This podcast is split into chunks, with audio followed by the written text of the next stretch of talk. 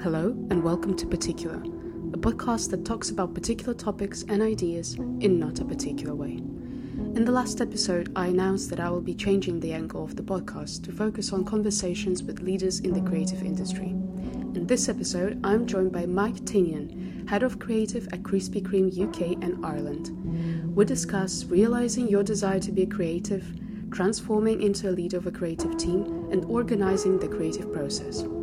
I hope you enjoy this conversation as much as I did. Let us know your thoughts by messaging us on social media or send us an email. All the info in the description box. Hello, Mike, and uh, yeah, welcome to my podcast. And uh, thank you so much for coming. And I can't wait to hear uh, like where our conversation will go. And um, maybe we can start by you uh, introducing yourself and telling a little bit about what you do right now. Well, firstly, thank you very much for inviting me on. Um, really appreciate it. I, it's a great opportunity to just you know talk to a, a like-minded creative, um, and yeah, just just explain a few bits about what I do. Um, excuse me if I go off on tangents and stuff. Let's you know maybe bring it back into what you want to you know, find out. But um, ultimately, I could start by saying um, from the start, I didn't actually know I wanted to be a, a creative. Um, it's quite a, an interesting one. My mum actually spotted it before me. She was the one that said, "Do you know what? I think you should, you know, explore graphic design." I didn't know what it was. I had no idea there was a, even a career there for me, and I hated school. I absolutely hated it, and I think it was because I wasn't working on creative projects all the time. I had this urge to try and like solve a problem or they try and fix something, make something. So I always find my found myself um, creating things with with a friend. Actually, we used to um, create a lot of stuff from boot builds, so like speaker surrounds in cars, to bird boxes, to you know you name it, we would try and make it. And I think all of that has led me to to where I am today. Just curious, actually, in all things creative design, and that is in other industries as well. I think that's important. We could talk about that in a bit, but sure. Um, so to start a little bit further back, I, I've always had this mindset of wanting to be an, an entrepreneur, and it's a bit strange because now I'm in a in a brand and I'm, I'm head of creative at Krispy Kreme, and uh, it's been probably time behind.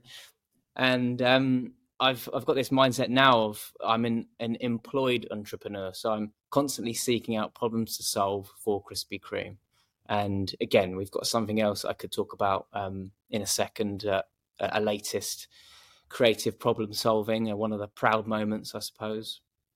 But I've got a very curious mind. Um, it doesn't matter if it's creative or not. I actually think that delving deep into other industries really helps the creative mind.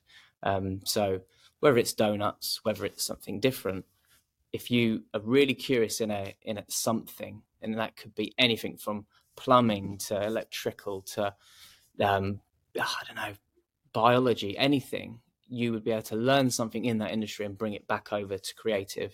I, am convinced of that. So the the wider you spread your knowledge net, the the more you can bring to the creative team ultimately, and try and approach things from a different angle. Um, so yeah, I'm an infinite learner. I suppose is is a good well-rounded way to, to put that. Um, yeah, sure. It's it's. Uh, just wanted to uh, point that. Yeah, I totally agree with the curiosity. I think that's the main thing that makes all the creatives, um, not in a way successful, but you know, achieving something in your field is mainly because you're just curious to create something new. You're curious to solve new challenges. You're curious to find new solutions. And I really like the way you mentioned that you're a hired entrepreneur because entrepreneur, like basically we have this image of, you know, like people, oh, I'm going to make my own business. I'm going to like, you know, be in a startup or something. And it's not always about, you know, creating stuff. It's not always about solving problems. Just some people are, you know, have this fantasy of being an entrepreneur. So I really like this point, and uh, yeah, I think it's really important. I think it's really important actually to point that out. There's a lot of pressure on younger people, especially to you know, go out there, create their own businesses, and be multimillionaires by the time they're you know 25 and there is still great careers for people to have within brands big brands and there are ways to still creatively problem solve within a brand if you just start thinking outside the box or in our case and as i like to say inside the box because yeah. um so i think yeah that that pressure should be sort of dialed back a little bit. So if you're listening or you're you're watching and, and thinking that i don't know how i'm going to get to that stage or i would love to be able to progress in some way and you're just getting a bit anxious with it just take each day as it comes, keep learning, and um, yeah, try and get into the mindset. You don't need to start your own business to be successful. You can still do that within within another brand and help facilitate the the growth of a, of another brand instead of yourself. Sure. And can we go back a little bit and can you tell about like the, your career path, like uh, your path of the creative you are, like till the point where you are now as a creative director in Krispy Kreme? Yeah, so um, cool. it's been extremely varied. Um, I touched on it just a minute ago in that I've been very curious in different industries. Um, I have been agency side, so I've been in a couple of agencies, small ones. Um, so I got a lot of exposure to a lot of different areas within the creative industry. So that's you know web, digital packaging. Um, it could have been that I was designing a leaflet one day and designing little icons the next day, um, all different programs. And I think that really helped um, understand not only what would work and translate into maybe HTML and, you know, not over promise and over under deliver, but um, also I've worked in a, a, few other roles, like maybe I was, I was doing signage at one point. Um, I, I, went and did electrical um, apprenticeship and found out it wasn't for me, but I, I like the hands-on approach to it. And so curiosity has been at the, the forefront, I suppose, where I was jumping around in different roles and from the outside, some people looking in might have been like, he just doesn't know what he wants to do, or he's just flitting around and he he's probably lost. I was actually gathering quite a lot of knowledge, which has set me up quite well for, you know, imparting a little bit more wisdom or well-rounded wisdom, shall we say, um, in lots of different areas of the creative industry. So um, I, I, sort of look back; it was painful, you know, darting around different roles. But now I think it, it's really starting to pay off, and um, I feel like it's it's sort of a, a great learning for people. So again, if you're in that situation, don't feel like it's the, the be all and end all. There is uh, you know light at the end of the tunnel. Yeah, and I think for for a creative, whatever you do, it's like you know, it's quite a broad uh, profession, and um, I think it's really important to try like different roles throughout your career if it is possible for you, because sometimes people think, oh, I have to go this career ladder through an internship and an agency, then I go and like basically grow, grow, grow. But sometimes I think it's really important to um, just you know try out different things around you. Like i can tell from my experience i tried different roles. I like my education was like i'm a film director by education. Then i tried doing you know like some marketing and working in an agency as well.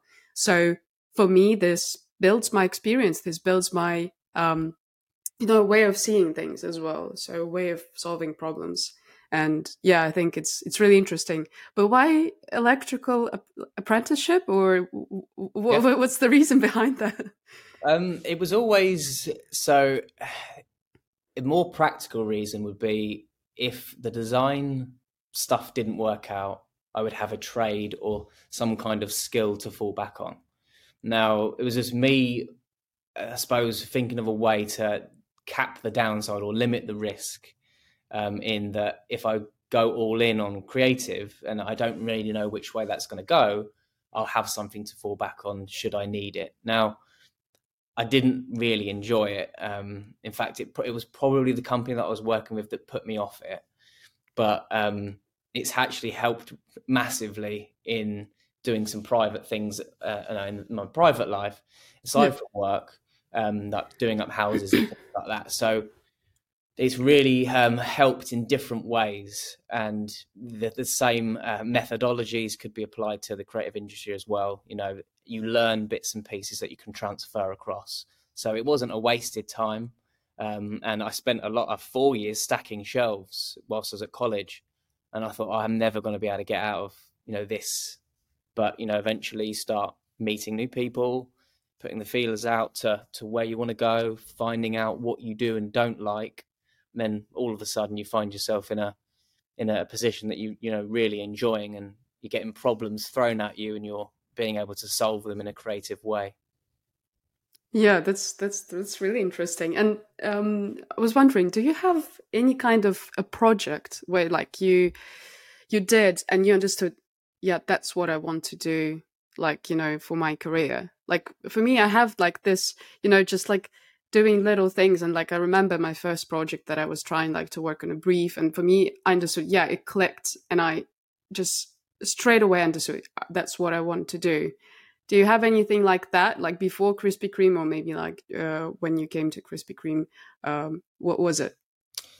There wasn't a like a tipping point i suppose. It wasn't that click moment like you've, you've just suggested but there was uh, moments where I went to a work experience and I was at school, and it was so I went to a, a graphic design agency and I was in year ten. So the next year would have been in the final year, and I quickly found that there was nothing like that at school. So what I was doing in the job was really fun, and I was learning from from the guys in that agency.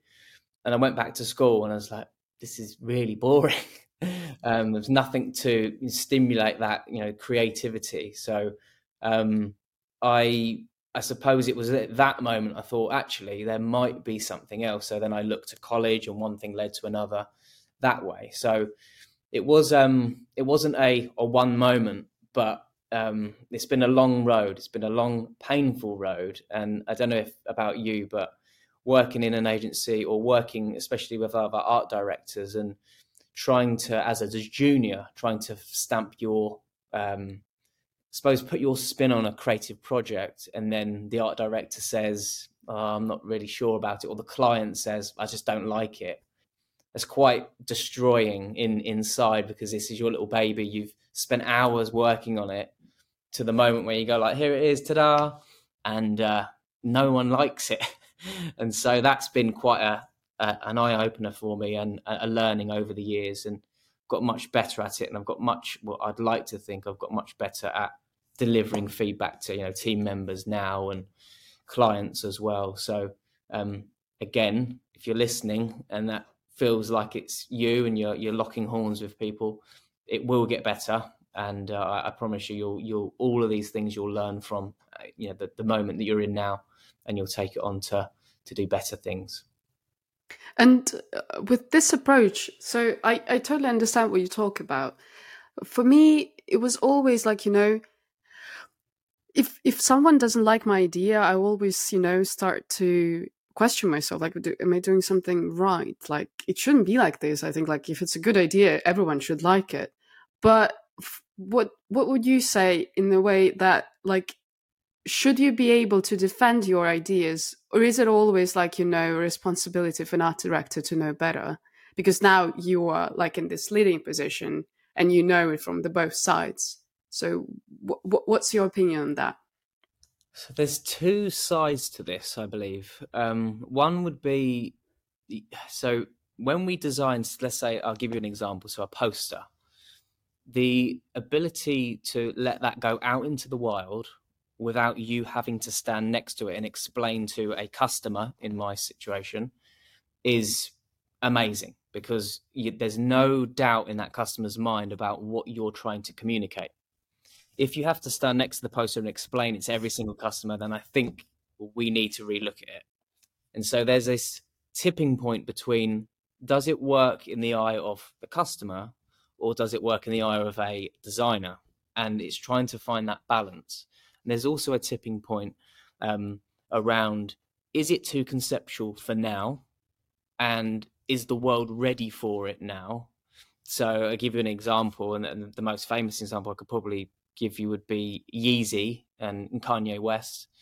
and some of the the trainers that he brings out, the shoe designs that he brings out, there is huge amounts of controversy around how ugly they are, or they just they just don't fit with anything that people know or like at the moment.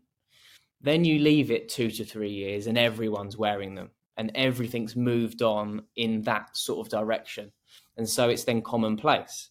And so you almost looked and say, well, he knew we could see into the future. But what he really was doing was just pushing the boundaries, letting everyone come round to the fact that you know, this idea that I've got in my mind isn't bad. You just don't like it at the moment because you're not used to it. And so it's that wild end of the spectrum and this really safe end. And you've got to try and find that balance between the two and have a commercial hat on to say, is this design going to actually drive revenue for the business and what we're doing?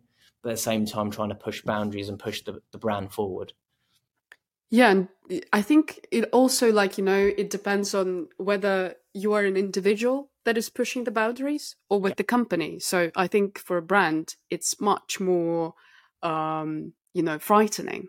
You have a lot of responsibility. You have a lot of dependencies on your brand, and I think that's the way it works. Uh, like with you said is like Kanye West, like he's an individual, he can push those boundaries. But um, with Krispy Kreme, uh, tell us a bit more about like what you've been up to, like what the projects are, and how are you pushing the boundaries?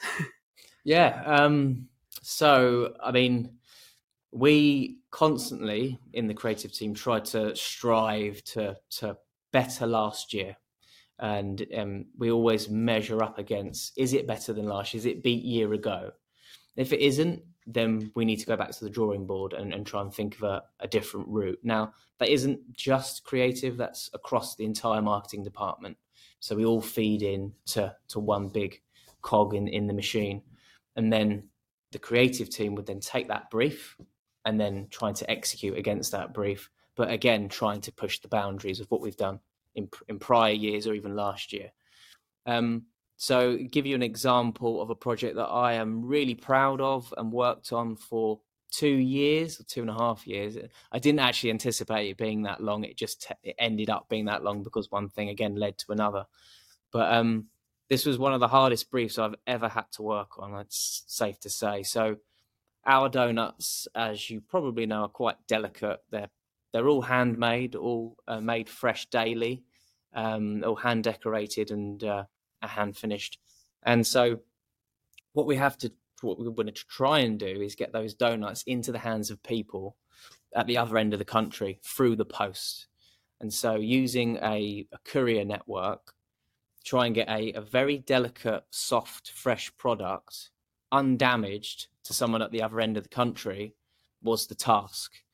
And so I just knew there was a way to do this. I just had this vision. I can't explain it other than I had a vision and problem, and I just had to put the two together.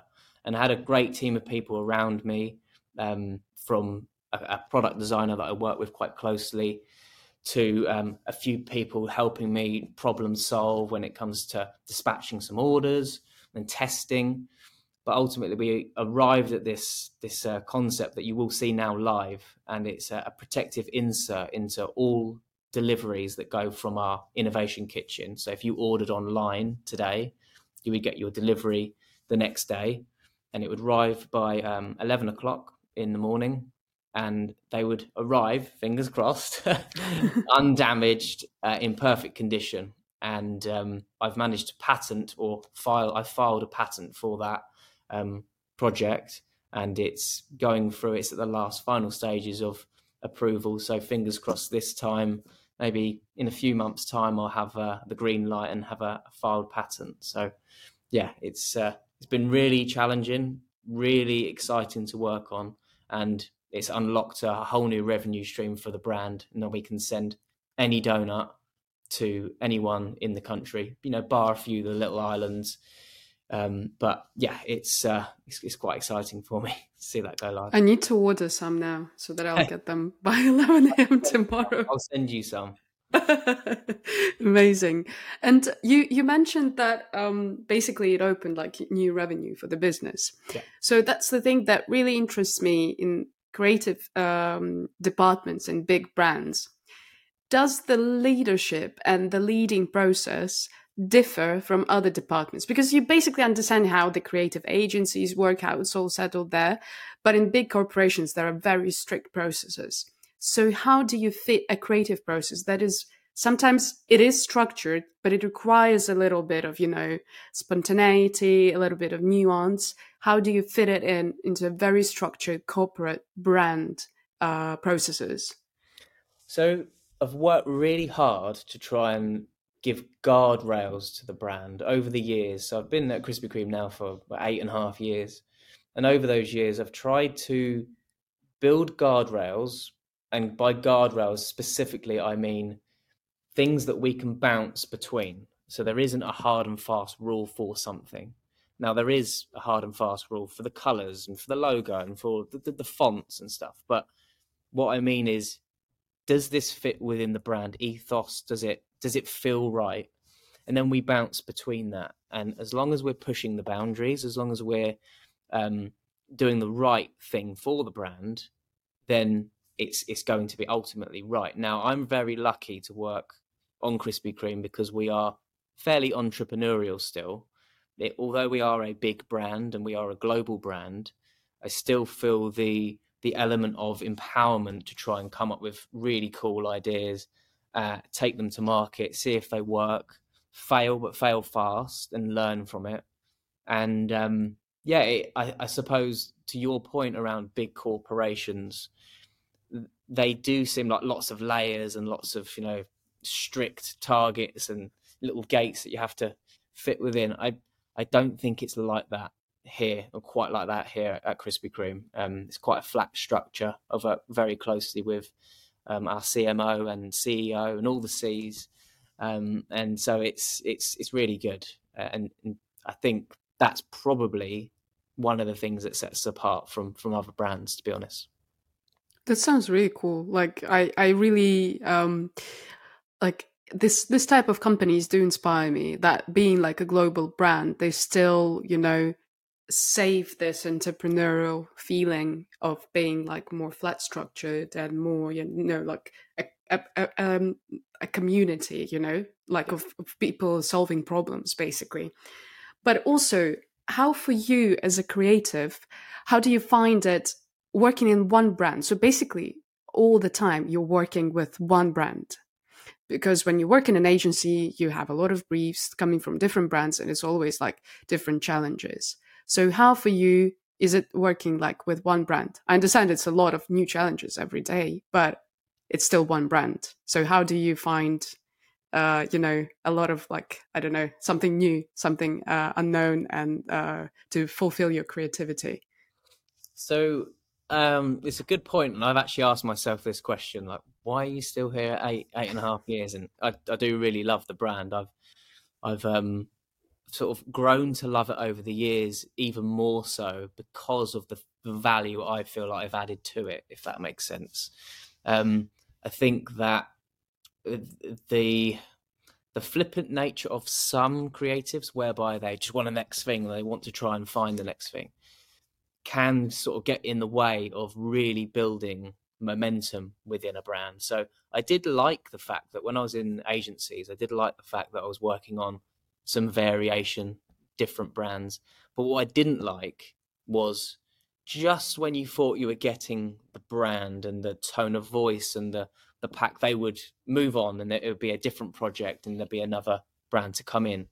Whereas what I've found is actually being in house in a, a cool brand like Krispy Kreme is you can really get under the skin and really figure out what it is that drives the brand, what it is that customers love about it, and then hone your skills around that. So, uh, an example would be um, hidden brand truths that not many people know about. So, all of our donuts are handcrafted or they're made fresh daily. And so, it's how do you then, that's the problem to solve. How do you then bring that to the fore and tell everyone about it and shout from the rooftops? and do it in a creative way. So um, it's kept me very busy. And over the last eight years or so, it's been a, a, massive growth curve for the brand. And so I think that's what's kept me really interested. And I give this uh, analogy that I really love to be on the rocket going to the moon. And when once we've landed on the moon, I'm no longer really interested. And so I think the the growth curve, especially at Krispy Kreme, has kept me interested over these years, and it's um yeah, it's been it's quite exciting journey. That's that's really cool. And um, how was the process of you transforming into a leader of the team? So being a creative director, so coming from being a creative that like works hands on on the project, now you're managing a team. So how was this transformation for you? How did the process look like?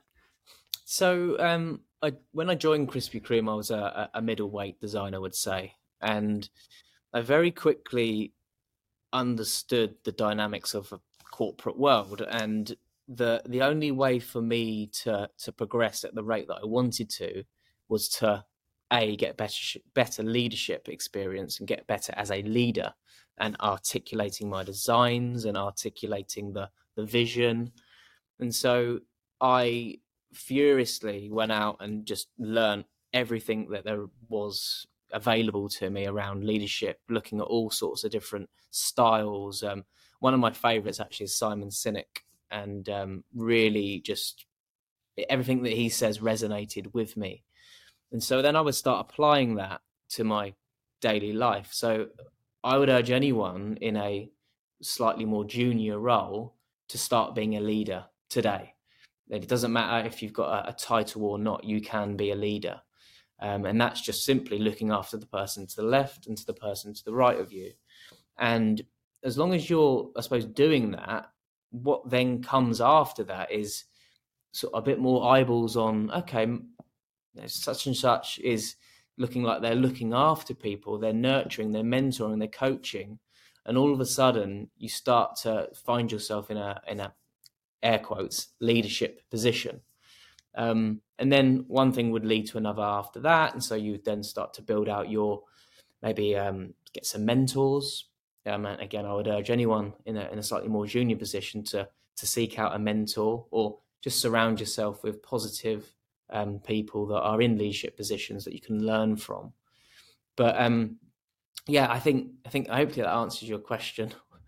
Yeah, yeah, yeah. And uh, did you have a mentor of that kind, like uh, for, for you? Who who was it?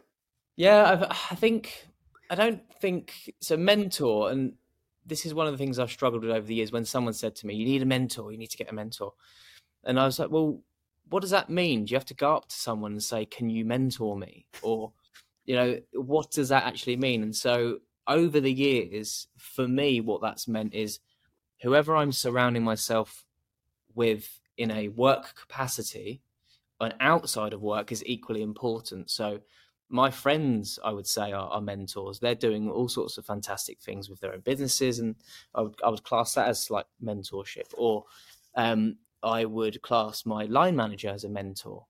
And so I think daily occurrences with people that are in leadership positions or positions that you respect or positions that you think actually that really interests me can all be mentors of such. Now, of course, you can go out and ask people to be a mentor officially. Um, and I, I, think that is most beneficial as well.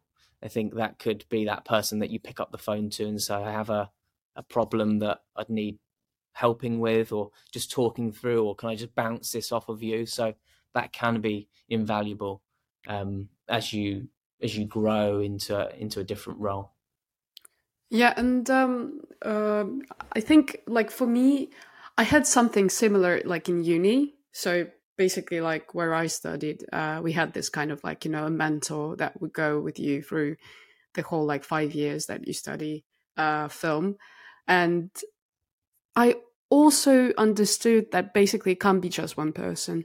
it's like it's all the people that surround you throughout your journey uh, those are your friends, your family, uh, even just you know, uh, like acquaintances that you meet uh, somewhere along along the way.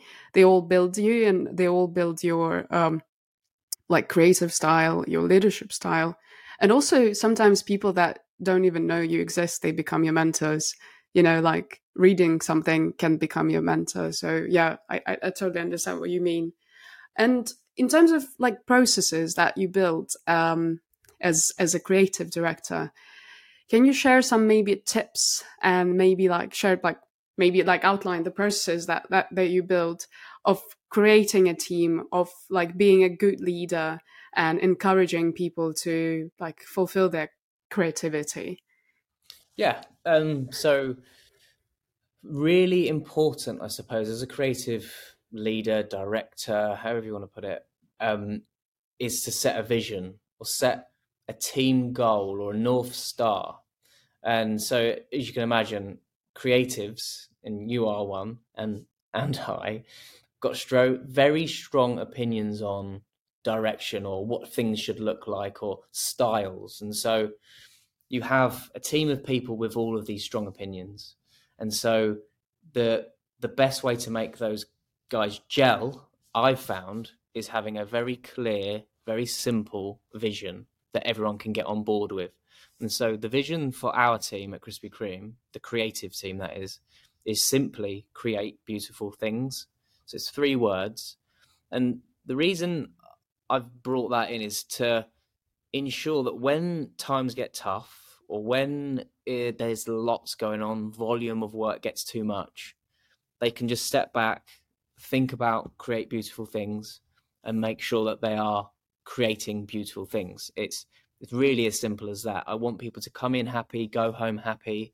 I want them to make sure they're working on the stuff that, that really fulfills them um, and that builds and um, I suppose aids their journey as well. It's not about uh, you know one-sided take, take, take. It's it's definitely a, a two-way street. So having a, a, north star, I found really worked. The other thing that's really worked is having guardrails. Again, I, I, I mentioned them earlier about the brand, but actually we've got team guardrails as well and I won't go through them all now, but it's very simple. Eight things. It could be could be six, could be eight, could be ten. As long as you can roughly remember them, then they they form a, a really good little piece of paper that you can maybe sign as a team, or you could um, stick up on the wall and, and look at every now and again. So when times get tough, as I said, you can come back to them and say, "This is why we're doing it. This is what I should make sure that we should include." One of them is um, something my granddad actually used to say to me back in when I was probably about 10. Um, I remember him, I said, um, that will do. And we were we were doing something about around carpentry because he was a carpenter.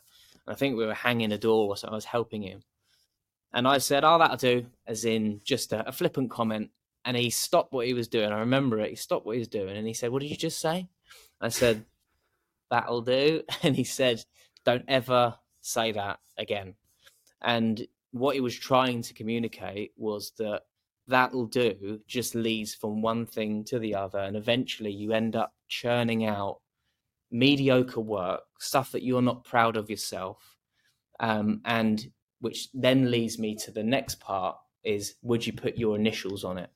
And so a, a strong barometer of success, I suppose, would be if you've done a poster, a piece of packaging, or whatever and it goes out into the wild and someone says, Who's done that? Would you be proud to stand up and say, Yeah, that was me?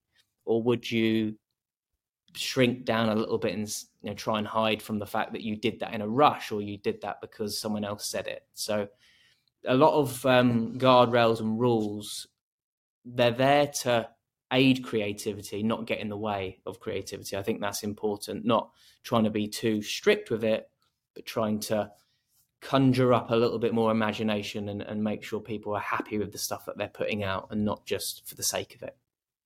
Yeah, sure. And I think like in any kind, like not in a negative connotation of a word constraints, you know, it's like it's like you you you're controlling your stream because I like for me I just think like creativity is still it's a it's a, a stream. Like whatever you have on your mind, whatever experiences you have, whatever styles you like, it's all like you need to kind of you know just guide it a little bit.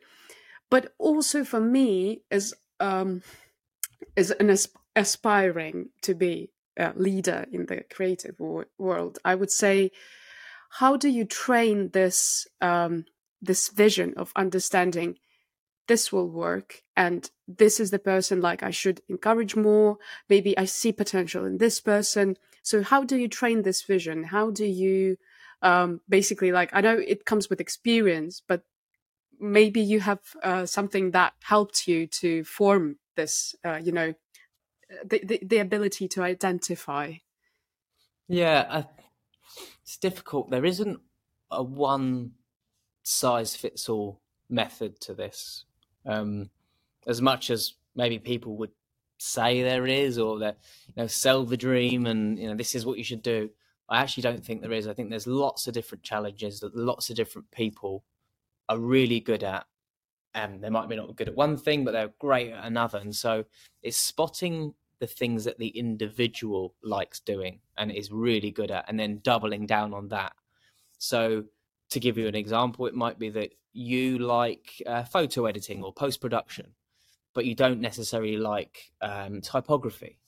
And so it would be okay, I would expose you to typography to make sure that you learn it, you understand the principles, but where you would add maximum value is where you really enjoy because you'd get a, a, kick out of doing it is, is post production. So I would push you down that path a little bit further, see where it takes you. And then you might get to a, a certain point and think, actually, I don't really like this anymore. And it's spotting that moment to then adjust and bring someone over to a, a different section of the of the team. So um, it's also important to know that a team definitely needs a well-rounded group of individuals. You can't just have the same person, you know, doubled up or tripled. Yeah. It it just wouldn't um, it wouldn't be a good mix. So to to spot talent and to raise it up um, is actually quite difficult and to quite it's difficult to to quantify or to just put a uh, a label on. What I, I tend to do is sit down with the individual and and go through what they enjoy, what they like doing, what they don't like doing, and then we would start developing them down a path that hones their skills in where they enjoy. So then at the end of it, you get a, a fantastic, you know, team player that is amazing at something, and not just uh, one that is quite maybe upset or, or miserable in, in the role that they're in just because they're not doing the right stuff. So it's about spotting it. Sure, and um, just remembered like recently I had like a conversation about um, just you know creatives being uh, all upset and basically like a bit frightened with the AI coming you know yeah. to the industry. Ai yeah so uh just like yesterday i had a podcast about that as well. And we had like you know a very like dis- discussion discussion about um you know should we be afraid of it? Like should we be frightened that it's going to replace us all? So do your uh, teammates, the, the, the, the, your your colleagues, uh, are they like frightened of that? Like, what would you say to a person being uh, frightened? Oh my god, I'm a designer, but here's mm. Midjourney that can do like you know some concept art for me. So, what would you say to this person? Um, well, I'd probably tell them that I'm really excited about it, um, and that I'm not frightened at all. I think we've had periods in time whereby this has happened, and uh, a recent talk was given, and it was around the tractor. And you know, when the tractor came along, all farmers thought that their jobs had been you know, taken, but actually, all it, it allowed them to just do it more efficiently, and it allowed them to um, cover more ground. And so, I suppose AI and the way I look at it would be that it actually frees us up to be more creative. It frees us up from the the mundane, automated tasks that could quite easily be shifted over to AI, so that we can get back to the really creative stuff, the the creative thinking and problem solving. So, I do believe that AI will eventually get really good. It's, there's no doubt it's going to get fantastically good, and you'll the ability to articulate what you want from the AI bot will um, be more important than maybe your skill set in Photoshop, say. Yeah. Um, where I don't think it will be good, and there'll be a tipping point, I suppose, and whether it does this or doesn't, is let's say, um, and it, this is where it'd be really handy actually. If I had a batch of, say, donut images that I'd, that I'd taken, and I wanted to create a poster out of it for a collaboration with a, a big brand. And you could feed that into the AI machine, and it would say, "Okay, so I've got these images, I've got this brand, this is the poster that's been described to me that I need to create," and then it creates it. That would essentially be quite handy to have. Now, where I think we are at the moment is it just doesn't have that capability because there's so many variables. There's lots of team members, you know, feeding in information about this trend's happened, or this is what we want to push today, or this price, or this specific. And we've got a lot of partners that we partner with, so Tesco's and Asda and Morrison's, and so all of those guys will have their individual approaches. So do I think AI is this big scary thing that's going to take over everyone's jobs and make everyone redundant? Um, probably not. No, I think what it will do is it will aid our ability to create better things quicker, uh, and also allow us a bit more time back. I think we get bogged down in email and Teams messages and meetings, and I think it'll give us a bit more time back. So I'm, I'm excited for that part of it for sure. And uh, yeah, I, I am also very excited. Like for me, it's became like such an amazing tool, you know, to um, if I have an idea and I want to quickly showcase what I mean, not to you know like explain in a lot of words. I can input it into Midjourney. It will create like a 3D render or something, and basically it will just tell what I want to show. And as well, like with ChatGPT, for example, I have an idea but I want to, to, I don't know, adapt it in some way, or maybe find something, uh, like some some decision that I like wouldn't pay attention to as well. So yeah, in this case, it's really good. But also, what I found that it will create a lot of mediocre and average stuff. So in a way, it's a good thing and a bad thing because, like, in a good thing, it will allow true creators and like people that are really like talented to outshine it but at the same time there will be a lot of average stuff that basically some brands will be like that's enough for me like i don't want to solve any big problems. I don't want to be like you know pushing boundaries. That that works for me. So what do you think with that? Like will it change our industry in the way that people will have like some companies will tend to use just ai and will be like no I don't want to experiment anymore. I think the bigger question is that actually social media, in my opinion, has changed dramatically over simply the last five years, even in that the thirst for content has essentially created a, a that'll do economy around creative. I, I don't know if you agree with this, but we're starting to see because it's so hungry for content and because we need to get to stuff very quickly, it's become lo-fi or rough around the edges, a little bit unpolished, uh, not the the finished article that maybe the creative would want, but because they had to get it out the door quickly and because it's now culturally relevant to to get it out today and it won't be tomorrow, then I think that's the bigger question that's probably every brand is facing. How do you scale up to that sort of mass produced, good quality work? And I've started calling it in Krispy Kreme actually, because this is the problem we're trying to solve as well. I've started calling it a polished authenticity. And it's that polish that we want to try and get, make sure that, you know, we know it's Krispy Kreme and, you know, they yeah. wouldn't drop their standards, but at the same time, feeling authentic, feeling relatable to the customer. And so um, it's that balance again, as we spoke about earlier, it's trying to find that middle ground where you don't look at smaller brands and copy what they're doing because that's past and you don't go right up there and try and spend millions of pounds on something that's going to last five minutes. So it's that balance between the between the two that I'm I'm struggling with, but will get did did you use AI for anything in Krispy Kreme now? Like for any projects? We've not used it. No, we've um, we've definitely explored using it for um, for things like brainstorms, for things like storyboarding.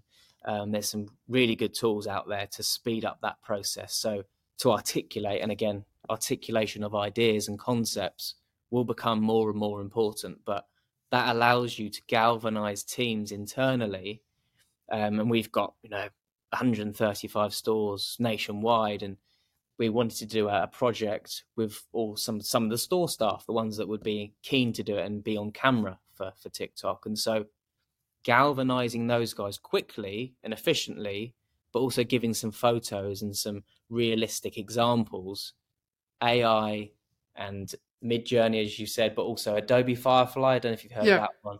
We explored that, and it come up with some really cool stuff. And it's nowhere near the quality that you'd want and you'd be sure. proud of. But it came up with a, a, an idea that someone could go, "Oh, okay, I get it," and then they could run with it. So that's what I'm really yeah. excited to see is giving a little bit of stimulus to someone that maybe isn't quite creative, but then can run off with that and and do something really magical. Yeah, I think it will just, you know, inspire creativity in a way.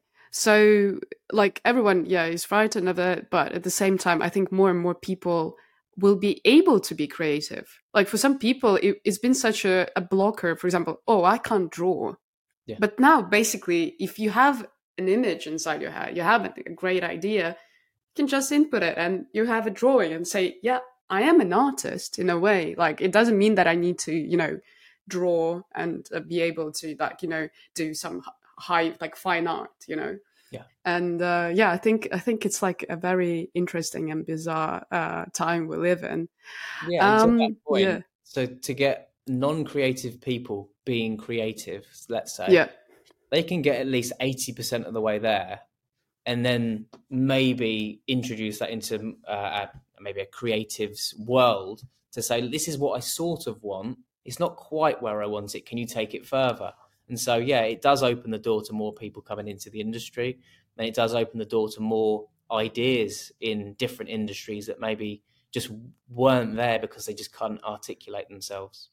Yeah yeah yeah. I think and it also will encourage like all the type of diversity and inclusion you yeah. know because yeah, yeah like some people like they have some uh, i don't know um like they're not capable of doing something that other people can for example like depends on any kind of conditions but they are creative by their nature and i think it will be such a, a, pity to miss out on great ideas just because people can't draw or can't articulate themselves um, uh, good. And uh, yeah i think yeah i think it's a it's a, it's a great great time. And um uh i'm really interested you mentioned like the brainstorm process yeah. uh, in your team can you uh, let us like you know inside the process a little bit show us behind the scenes how does it look in your team like how the process is in terms of like do you do any like kind of interesting workshops because I, I, I, did study and research some of the techniques that you can use for team brainstorming, team workshops, but every team leader has their own approach. So, what is your approach? So, there is the element of time that you need to throw into this. So, we would love to spend, you know, a day out out of offsite, you know, brainstorming ideas for a, a project. The reality is, and most often that we do run out of time because time is precious and it's it's one of those fast paced environments that a lot of projects come through the team and they're trying to you know make sure they do have enough time for these creative uh, brainstorms but at the same time they're trying to fulfill work so it's that tension that we've got to try and figure out most of the time however my approach to it would be off site so you're out of uh, an office environment. You're not getting you know, taps on the door. Can we use the meeting room? That type of thing.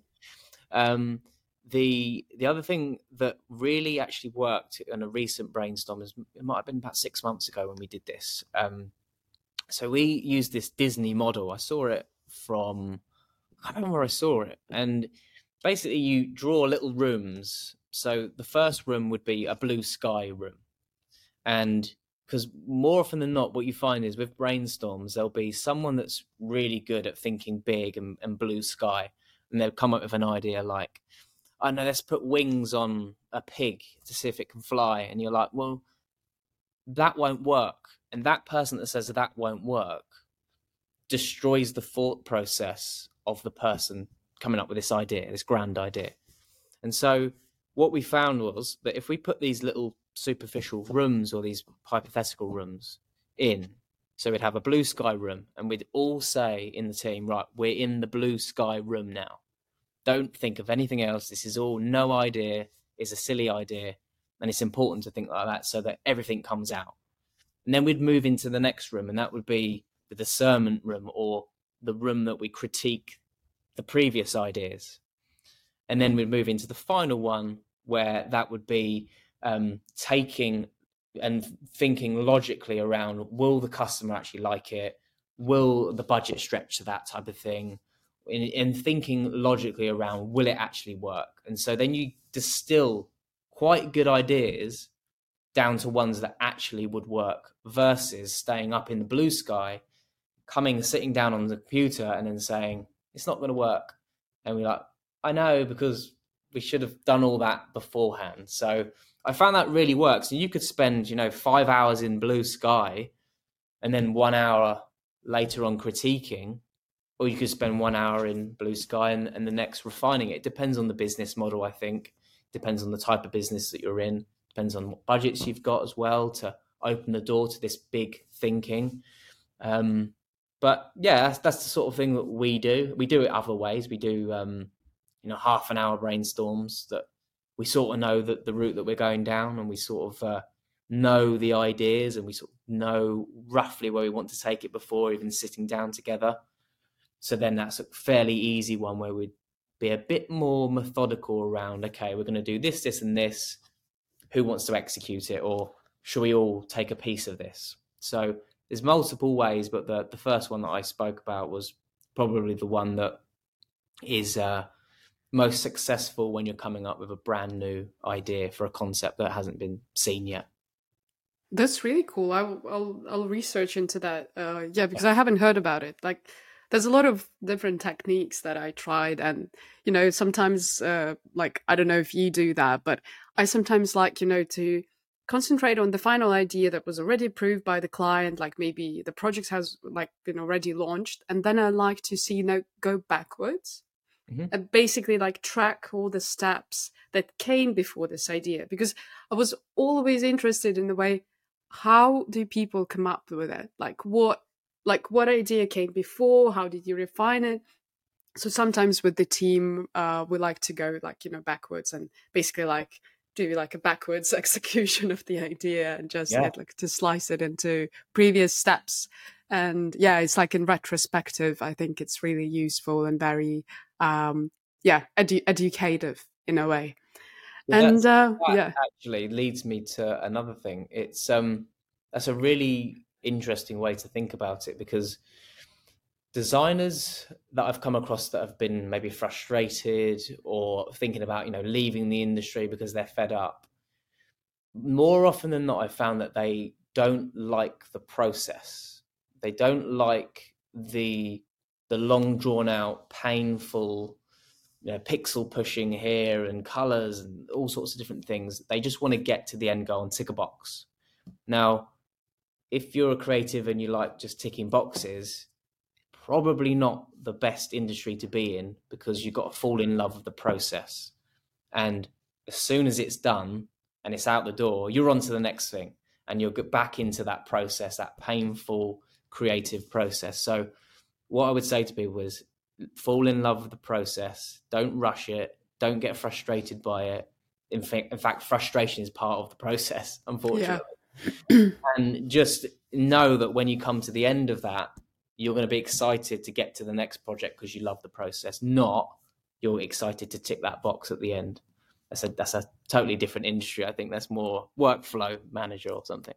Yeah, yeah, yeah. And it's also like because it's it, it becomes your job and you have to do it like five days a week. But if you're like really uh like but as soon as you progress into this career, you do it all the time. So basically I wouldn't say that I limit my work hours, like, you know, from nine to five, I find that whatever I do outside of work hours is also working, you know, for my creative, uh, you know, journey as well. So, like, what I see, what I read, like where I go, people I talk with, it all helps me with the current project or it will help me with my future projects. And it leads me to a question like, do you have any tips on what you do in your daily life that keeps you know like constantly creatively motivated. You know, it's like that you can feed yourself with the information. Like, what can you um, advise? Uh, what kind of tips? I think everyone is different. I think that's yeah, what I'll for sure. by saying. I think everyone draws inspiration from different places. Um, me in particular, like I said before, I'm a, I'm an infinite learner. I would I would definitely. I in fact, I find myself feeling guilty that I've not learned anything on the weekends, and it's not a great place to be sometimes because you're like ah frustrated that you've not you know learned anything new or progressed something that you should have. But I find that inspiration comes to me in all forms. I could be uh, doing something totally different to creative industry stuff, and I would think of an idea that would relate to the day job. Um, there's the classic examples, you know, websites, Behance, and and Dribbble, and all all those those good ones. But I find you're constantly looking at what's been done before you, and not truly thinking what what could I do for this problem? What could I do for this specific reason and not try to manipulate something someone else has done already? Um, I know most of the time everything that's been done before pretty much and it's sort of a rendition of what's been done before it and it's elevated in some way but the truly groundbreaking stuff the ones where you feel truly fulfilled and you've really thought about it uh, sometimes the inspiration just comes to you from random angles and different industries. So that's where I get mine. I, I find that cross pollinating different industries into the into the same one would be um, quite a skill, I guess, because you've got to be interested in other things as well, not just creative. But it does give you a different angle to come at things and not just the, the same one every time. Yeah, for sure. And uh, yeah, I, I did uh, check your LinkedIn page just before the episode, and I found that you do love golf. Does golf bring you creative inspiration in some in some way? um, I am a very average, I mean below average um, golfer.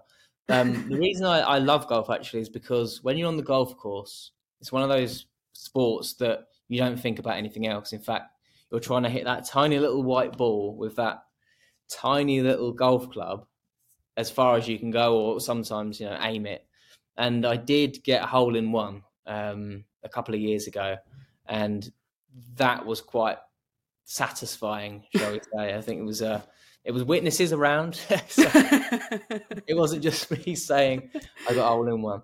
Um, but yeah, golf does relax me particularly. I think it's one of those where you can take your mind off the day to day, totally out of creativity. Um, I don't draw any inspiration from it, unfortunately. I'm more furiously trying, frustrated more more often than not. So, um, yeah, it's, it's, definitely not one that I draw inspiration from. But yeah, um, I, I yeah, I I also understand what you mean, like by having one hobby that is not connected to uh, like being creative, for example, and just you know being like concentrating on something and letting your brain your mind relax and to switch into something else which is really important sometimes. So yeah i i, I do love um I do love like playing chess. Wow. and also i tried um but now like i took a little bit of a break but i started playing rugby and I really, really got interested in it. It's like it's such a cool way of, you know, like you're so scared of being tackled that you forget about work straight away, you know. So in a way that's that's similar to being like concentrated on something. Yeah, and uh, yeah, rugby's a, a very team orientated sport. Yeah.